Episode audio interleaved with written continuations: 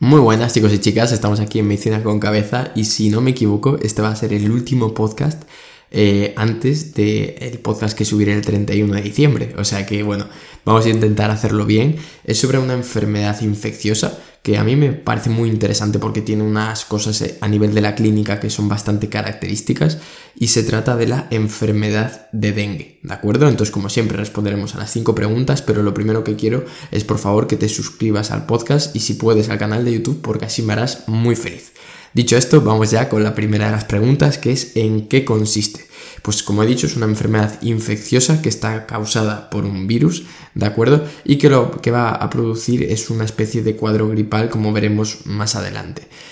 Eh, cosas que tenemos que saber, es una enfermedad que se suele producir en el sudeste asiático y en la zona del Caribe, ¿de acuerdo? O sea que si sospechamos esta enfermedad, eh, lo que tenemos que valorar una de las cosas es la zona de origen del paciente o si ha hecho algún viaje, ¿vale? Cosas que tenemos que ir pensando, ¿no? Pues tiene un cuadro gripal, ha hecho algún viaje reciente, eh, tiene familiares que vivan en el extranjero, pues son preguntas que estarían muy bien hechas, ¿no?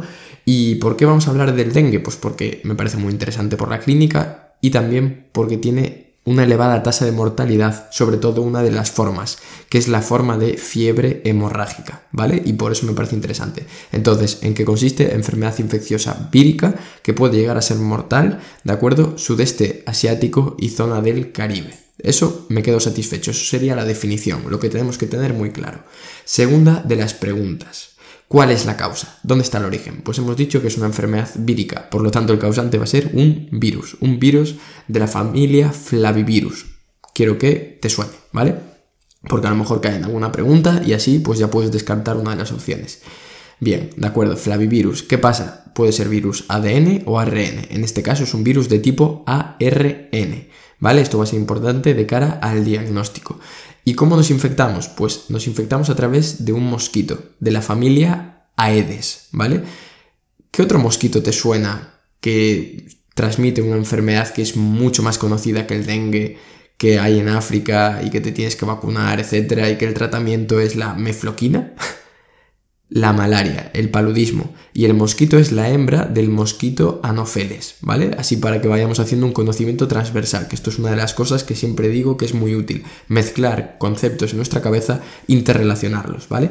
Bien, entonces lo transmite un mosquito, el mosquito Aedes, y este mosquito habitualmente puede no tener la enfermedad, pero si nos pica y nosotros tenemos el dengue, entonces se convierte en portador es decir, en un vector, y cuando pique a otra persona la va a infectar. Por lo tanto, podemos estar enfermos y a la vez, si nos pica un mosquito sano, infectarlo y que este mosquito infecte a otras personas.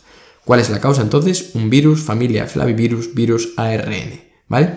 Vamos a lo más interesante, que es lo que realmente nos va a dar preguntas, nos va a servir en la práctica clínica, que es la manifestación, cómo se manifiesta, qué clínica da. Entonces, es un virus, va a dar un cuadro vírico, un cuadro gripal.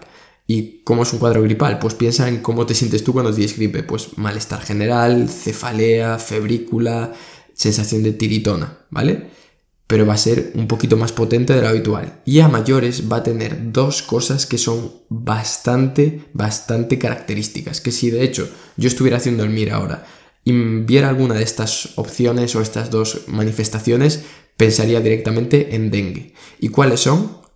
Son el dolor retroocular, es decir, detrás del ojo al mover el ojo, ¿vale? Dolor retroocular y unas artromialgias muy pero que muy potentes. De hecho, el dengue también se llama fiebre quebrantahuesos, porque duelen tanto las articulaciones que parece que se te van a romper. Entonces, si nos cuenta un paciente que viene del Caribe o que tiene un familiar del Caribe o que tenemos en consulta o en urgencias un paciente que te dice que ha venido del Caribe, que tiene un cuadro gripal y que encima pues le duele el ojo al moverlo y tiene unas artromialgias muy pero que muy potentes, sospecha que se pueda tratar de un dengue, ¿vale? Pero ¿se acaba aquí?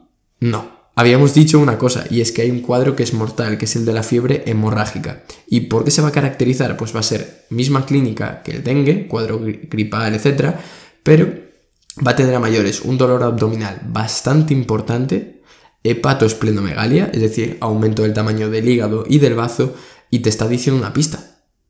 Hemorrágica, sangre, va a haber algo con la sangre, algo a nivel vascular. Vamos a tener o bien petequias, que son como pequeñas lesiones, o bien hematomas, o bien epístasis, ¿de acuerdo? Que es sangrado por la nariz. Lo que quiero que te quedes no es todas las manifestaciones eh, hematológicas que puede dar, sino que te quedes con que va a dar alguna manifestación hematológica. Para que si tú tienes un cuadro de sospecha de dengue con alguna de estas tres cosas que hemos dicho u otras, ¿vale? Que sospeches que pueda ser un cuadro grave, que puede llegar a ser mortal. Y esto sería la clínica, esto sería lo más importante. Pasamos ya solo a las dos últimas preguntas. La cuarta, que sería el diagnóstico, que va a ser una historia clínica correcta, centrándonos pues a lo mejor en los antecedentes de viaje de familiares que estén en países del extranjero, ¿de acuerdo? La clínica, cuadro gripal plus, ese plus pues sería el dolor retrocular y la fiebre quebranta huesos o incluso las manifestaciones hematológicas y evidentemente lo que tenemos que hacer es saber el origen. El origen es un virus de la familia Flavivirus. Pues lo que vamos a tener que detectar es el ARN de ese virus. ¿Y cómo lo hacemos? Con una reacción en cadena de polimerasa, una PCR, ¿de acuerdo? Eso sería el diagnóstico. Y a nivel del tratamiento, lo que tenemos que tener claro es que los cuadros víricos habitualmente se tratan de forma sintomática, ¿no? Pues va a ser tratamiento sintomático en las formas leves moderadas, siempre evitando la aspirina. ¿Por qué?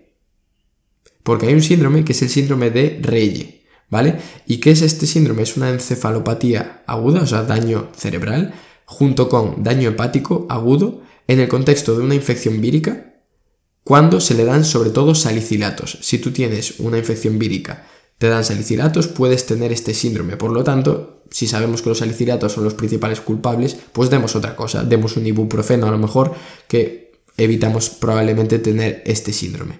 ¿De acuerdo? Eso sería tratamiento sintomático. Pero en las formas graves, como la fiebre hemorrágica, a veces hay una alteración de la bolemia. Y lo que tenemos que hacer es hacer una correcta reposición de la bolemia. Siempre evitando dos cosas. La hiperbolemia, es decir, exceso de líquido, porque podemos entrar en una situación de distrés, ¿vale? Distrés respiratorio que no nos interesa, es decir, que los pulmones fallan, para que nos entendamos y también evitando la hipovolemia, es decir, una falta de volumen. ¿Por qué? Porque si hay falta de volumen podemos entrar en shock hipovolémico, que tampoco nos interesa. ¿Por qué? Porque ambas situaciones pueden llevarnos a la muerte.